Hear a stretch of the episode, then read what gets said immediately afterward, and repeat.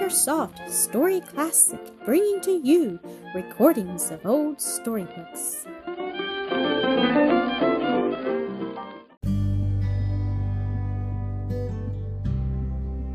Mildred and Elsie, Episode 15.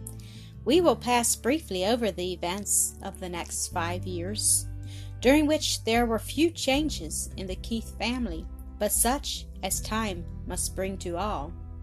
The lines had deepened somewhat on Mr. Keith's brow, and the hair on his temples was growing gray. The anxieties and burdens of life pressed more heavily upon him than upon his lighter hearted, more trustful wife. She having learned more fully than he to lean hard upon the Lord, casting all her care upon him, in the full assurance that he cared for her, and that all things work together for good to them that love God.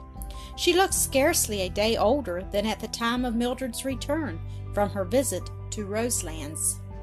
These had been years of toil and struggle to feed, clothe, and educate their large family of children. They had thus far been successful, but only by dint of good management, close economy, and hard work. Rupert had completed his college course and gone into the drug business in connection with Dr. Grange. It was a great joy to Mildred that her earnings as music teacher had assisted largely in paying the expense of her brother's education. Rupert found it hard to consent to this, but finally did so with the distinct understanding that he was to repay the money with interest. The sisterly kindness, he said, I can never repay. Yes, Mildred returned with an arch look and smile, you can by showing in like manner brotherly kindness to Cyril and Don. As I certainly hope to do, Rupert responded with hearty good will. And now he and Mildred were pleasing themselves with the thought that the worst of the struggle was over. Zillah and Ada were done with school, though still pursuing some studies with Mildred at home. It had been decided that Fan and Annis could and should be entirely educated by the older sisters, and so Cyril and Don were the only ones whose tuition would still be an item of expense to the parents, an expense of which the good daughter and son each hoped to bear a part. Rupert would be able to do so after a while, by the time the lads were ready for college and Mildred could assist now as she was still teaching and finding it more profitable than ever. It sometimes seemed weary work, but she would not give it up. Indeed, the joy of helping to bear the burdens of the dear father and mother far more than repaid her for her self denying toil. The town had grown very much, and one of the newcomers was a music teacher, but Mildred had established a good reputation and had always as many pupils as she cared to take. In all these years she had heard not a word from Charlie Landreth, yet her heart remained true to him. She did not seclude herself from society, but generally took part in the innocent pastimes of the young people, and was always cheerful and pleasant, not seldom even happy and lively. Now and then she accepted the escort of one or another of her gentleman friends, but she would not receive particular attentions from any. Still one or two had determinately sought her hand in marriage, but only to meet with a gentle yet firm rejection. Wallace Ormsby still continued on the most friendly terms in the family, and after two years had passed without news of his favored rival, ventured to renew his suit.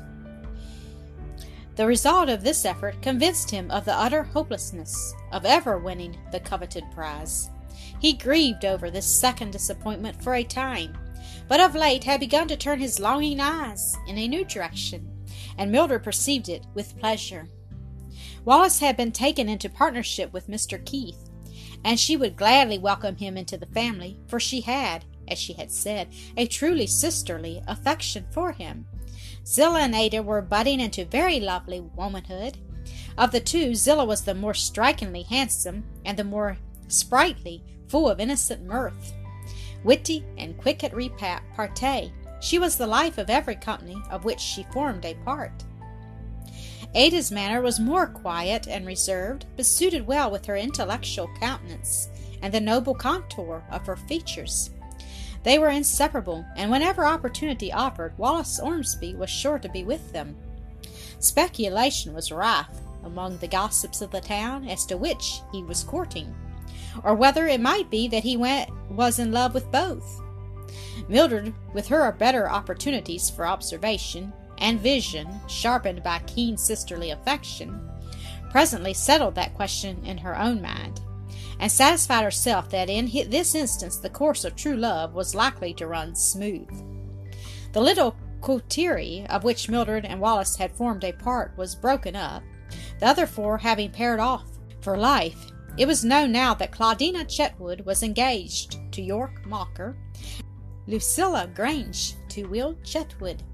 It was the afternoon for the meeting of the Ladies' Society. They were preparing a box of clothing for a Western home missionary. The whole Keith family took a deep interest in the good work each one had contributed toward it. The three older girls were at the meeting, busily plying their needles, while at home the mother was finishing a garment, the two little girls sitting beside her hemming towels, all for the box. Indeed, the interest was very general in the church, and there was a goodly gathering of ladies in Mrs. Pryor's parlor, where the society held its meeting this week. The room was large, and the busy workers had grouped themselves together here and there as inclination dictated, Mildred, Claudina, and Lou forming one group, Zillah, Ada, and several of their young companions another, while a third was composed of older ladies. The three heads in the first group were very close together, the three voices conversing earnestly in tones too subdued to give any of the others an inkling of the subject of their talk. But there were wise surmises. I reckon they're planning for the weddings, whispered an elderly lady to her next neighbor, indicating by a motion of the head whom she meant. Likely, was the rejoinder. Do you know when they're uh, to come off? No, but before long, I guess. I don't see that there's anything to wait for, unless for Mildred and Wallace Ormsby to make it up together, so that whole of them can pair off at once and so make a triple wedding. It would be a novel and pretty idea now, wouldn't it? Yes, and I used to think that would be a match, but I've changed my mind. It's plain to be seen now that it's one of the younger sisters he's after. Mildred's young enough, doesn't look a day over twenty, though I suppose she's really twenty-three or four. About that, I suppose, but she could easily pass for eighteen. I wonder if she's made up her mind to be an old maid. If I can read the signs, Wallace was deeply in love with her at one time, and it's said she's had uh, other offers. I don't doubt it. She's too charming to have escaped that, if the young man have any taste. Yet she's not so handsome after all as Zillah. I wonder why she wouldn't have Wallace. He's fine looking and an excellent match every way. Perhaps she left her heart in the South. I've thought I could see a change in her ever since her visit there. Well, I don't believe her mother's in any hurry to have her marry and leave, for there never was a better daughter or sister. I've heard Mrs. Keith say more than once that she didn't know how she could ever do without Mildred. And she may well say so, rejoined in Mrs. Pryor. The other two are uncommon nice girls, but Mildred bears off the palm to my thinking. I hear folks wondering now and then how it is that Mr. Lord has lived single all these years. I don't profess to know anything for certain about it, but I've strong suspicions that he's tried for Mildred Keith and couldn't get her, and can't be content to take anybody else. She seems cut out for a minister's wife, remarked one of the others. Yes, she'd be make a good one, I don't don't doubt, assented Mrs. Pryor. But I don't blame her for refusing him, if she has done it. It's a kind of a hard life, and he's too old for her and too absent-minded and odd. The girls, Mildred and her mates, were talking over the arrangements for the approaching nuptials, the young men wanted a double wedding, and the girls were not averse to the idea, but the parents of each wanted to see their own daughter married beneath their own roof. My father says the ceremony ought to be performed in his house, since one of the contracting parties in each case is his child, said Claudina. But Dr. Grange can't see the force of No, said Lou. Both he and mother say that is that it is always at the house of the bride's parents the ceremony should be performed. Can't you compromise by having it in the church? asked Mildred. That is what we'll have to do, I presume, said Claudina, if we are to have a double wedding. And oh, Mildred, if you and Wallace would only make up a match and let us have a triple one, I think it would be just splendid. And so do I, chimed in Lou. Now what's to hinder? A good deal, replied Mildred with a smile and a blush. I doubt if it wouldn't make three or four people unhappy for life. What can you mean? I've been perfectly sure for years past that Wallace adored you, was Claudina's surprised exclamation. Mildred's only reply was a quiet smile. And I dare say he must have popped the question before this, Claudina went on teasingly. So now do be good and obliging enough to fall in with my plan, for it's a capital. Oh, just lovely, was the eager rejoinder. Mildred, do. That's a dear. Indeed, girls, Mildred said, her eyes dancing with merriment, I do like to oblige. But in this instance, it's beyond the bounds of possibility. Whatever you may think, Wallace does not want me, nor I him. Well, then, all I have to say is that neither of you has good taste. And I'd set my heart on the match, Claudina said in pretending indignation. Meantime, the younger girls were chatting happily among themselves, flitting lightly from one theme to another school affairs, pleasure parties, dress, and Buicks, teasing each other about the latter, as young girls will. Zillah and Ada came in for their share. Which of them was Wallace Ormsby courting? they were asked. Probably both, Ada answered in a tone of irony. He is a man of original ideas and doesn't always do things by rule. And he knows we can't live apart, added Zillah, blushing and smiling. Nonsense, he can't marry you both. Now, which of you is it? Suppose you ask him, returned Zillah, the color deepening still more on her cheek. I declare I've a great mind to. I believe I'll do it tonight, if I get a chance, returned her tormentor laughingly. It was the custom for the ladies to come to the society as early in the afternoon as practicable, stay to plain tea until nine or ten o'clock in the evening, the gentlemen joining them for the last hour or two, an arrangement which served the double purpose of interesting the latter in the good work in a way to draw forth their contributions and to provide escorts for the ladies on their homeward walk. There was a full attendance that evening. Among the early arrivals came Nicholas Ransquattle, bowing low, right and left. As he entered the room, Good evening, ladies. I'm happy to see you all. Then, straightening himself and throwing back his head, now grown very bald, up on his shoulders in the old awkward fashion, he sent his dull gray eyes searchingly about the room. He's looking for you, Zillah. Ne- Zillah's next neighbor whispered in her ear. I heard the other day that he said downtown, talking with some of the fellows, that he was going to cut Wallace Ormsby out. And there, just see, he's making straight for this corner. You ought to feel proud of your conquest, Zil. Not till I'm sure I've made it, Sally. No, not even then, Zillah returned somewhat scornfully, since I should be but one among the multitude of his adorable angels. Sally laughed and nodded assent as Nicholas drew up a chair and seated himself between them. It was the common report that he had courted every girl of marriageable age in the town, offering heart and hand to each in succession as they moved into the place or grew to young maidenhood. No one had accepted him yet.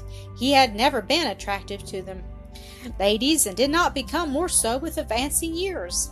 Behind his back, they had dubbed him Old Nick and the Bald Eagle. Permit your humble servant to be a thorn between two roses, ladies, he said, with another low bow as he seated himself. Provided you are, are a useful one, Mr. Ransquattle, replied Sally, giving him a needle to thread. They are of use sometimes, I suppose. Yes, Miss Rush, to protect the roses, which I shall be most happy to do.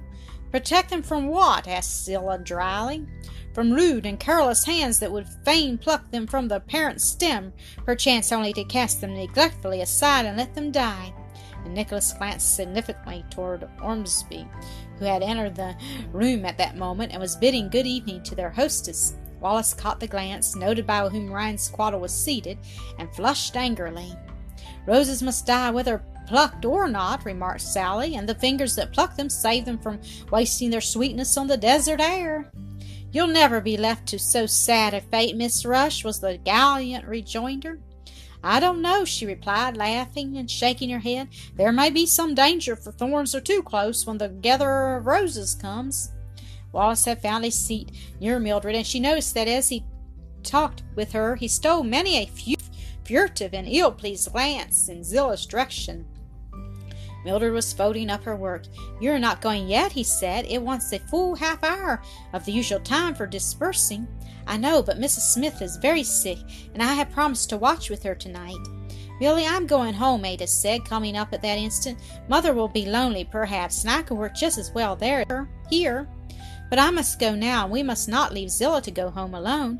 No, but Rue will be here directly I. Let me have the pleasure of escorting you both, and I'll come back for Zillah, said Wallace, speaking hastily in an undertone. His offer was accepted, and the three slipped quietly away. Mrs. Smith's house was the nearer, and not much out of the way in going to Mr. Keith's. So Mildred was seen to her destination first. Then Wallace and Ada walked on to hers. Wallace expected to leave her at the door, and returning in good season asked the privilege of seeing Zillah safely home also. But Mr. Keith called him in, saying he had an important matter to consult him about, and in spite of the young man's ill concealed impatience to be gone, kept him there for more than an hour. In the meantime, Ransquattle made good use of, this, of his opportunity, managing so that, to Zillah's extreme vexation, she could not reject his offered escort without great rudeness. Forewarned, forearmed, she said to herself, thinking of Sally's gossip as they set out. "'Twill go hard with me, but I'll prevent his, his getting his opportunity tonight. And she rattled in the liveliest strain without an instant's intermission, talking the most absurd nonsense just to prevent her companion from opening his lips. They had reached her father's gate before he succeeded in doing so. She had no notion of asking him in. Good night, Mr. Ransquattle, she said, letting go his arm and stepping hastily inside as he held the gate open for her. I'm much obliged for your trouble. Excuse me, Miss Zillah, for detaining you a moment, but I have something very particular to tell you, he said, hardly waiting for the end of her sentence. You are a very lovely and charming young lady. Oh, that's no news. I've heard it dozens of times, she interrupted, laughing and taking a backward step as if on the point of running away. No doubt, but never, I am sure, from so devoted a marrow as your humble servant, Miss Zillah. I lay my heart, hand, and fortune at your feet. Oh, don't, Mr. Ransquattle, she interrupted again, half recoiling as she spoke. It's a dangerous place to lay articles so valuable, lest perchance they should be accidentally trodden on. Can you have misunderstood me? he asked, as it would seem in some surprise at her obtuseness. I meant to ask you to marry me. Will you? But don't answer now. Take time to consider, and I will call tomorrow to learn my fate from the sweetest lips in the world. He was bowing an adieu, but now she detained him, drawing herself up with dignity and speaking in a calm, cold tone of firm determination. No, do not call, Mr. Ransquattle, she said. I need no time to consider the question you have asked, and will give you your answer now. I can never bestow my heart upon you, and therefore never my hand. Good night, sir. And turning, she hastened with a quick, light step toward the house. In the hall she met Wallace, who had just left her father in the sitting room, busy over some law papers. Zillah, he exclaimed, what is it? What has happened? Why do you ask? Why do you think anything has happened? she returned, half averting her face. Because you look so flushed and indignant. If anybody has been insulting you. Oh, Wallace, what nonsense! she cried with a little nervous laugh. Well, I'm glad if it is not so, he said. I hope no one would dare. I meant to go back to the society directly, hoping to have the pleasure of seeing you home, but was unavoidably detained. It's early yet, though, and such a lovely moonlight evening. Won't you take a little stroll with me? If you'll wait a moment till I tell Mother we're going. Mildred, finding she was not needed at Mrs. Smith's, had returned home and was just ready for bed, had blown out her candle, and was standing by the window gazing out and thinking how lovely everything looked in the moonlight, when her door opened softly, and the next instant Zillah's arms were about her neck, her face half hidden on her shoulder. How you tremble, Mildred said, putting an arm around the slender waist. Has anything gone wrong? Oh, Milly, such a funny time as I've had in the last hour or two. And the eyes that looked up into Mildred's face were fairly dancing with merriment. I seem destined to play second fiddle to you, so far as the admiration of the other sex is concerned, having actually received proposals of marriage from two of your old Buicks in this one evening. Indeed, well, I hope you did not accept both, Mildred said laughingly. Not both, but one, she whispered with a low, joyous laugh and a blush that was visible even in the moonlight. Oh, Milly, I'm so happy. I don't care if I am taking what you refused. Wallace is far beyond my deserts, and I wouldn't exchange him for a king. Wallace? Oh, Zillah, how glad I am! I need no longer feel remorseful for having wrecked his happiness, and shall rejoice to call him brother. He will be one to be proud of. Yes, I am obliged to you for rejecting. And I dare say so is he now, she added saucily, her eyes again dancing with fun. I don't doubt it. And now perhaps there'll be a triple wedding after all.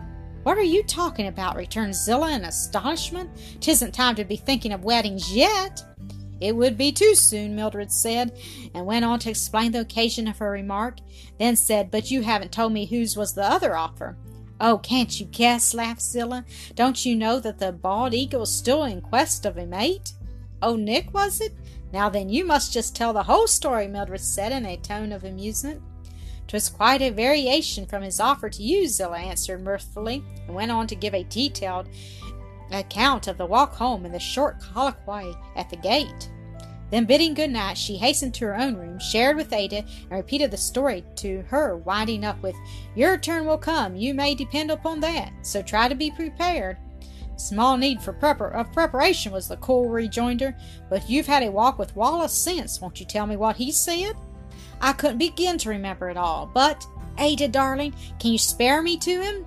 The last words were spoken in a tremulous half whisper, her arm about her sister's neck, her lips close to her ear. I knew 'twould come to that before long, sighed Ada with a hug and a kiss, while tears sprang to her eyes. Oh, Zillah dear, I believe my happiest days are over and gone. No, no, no, darling. The very, very sweetest are yet to come. Love will be yours some day, as it is mine tonight. And there's nothing half so sweet in life as love's young dream. Thank you for listening to another episode of Soft Story Classic.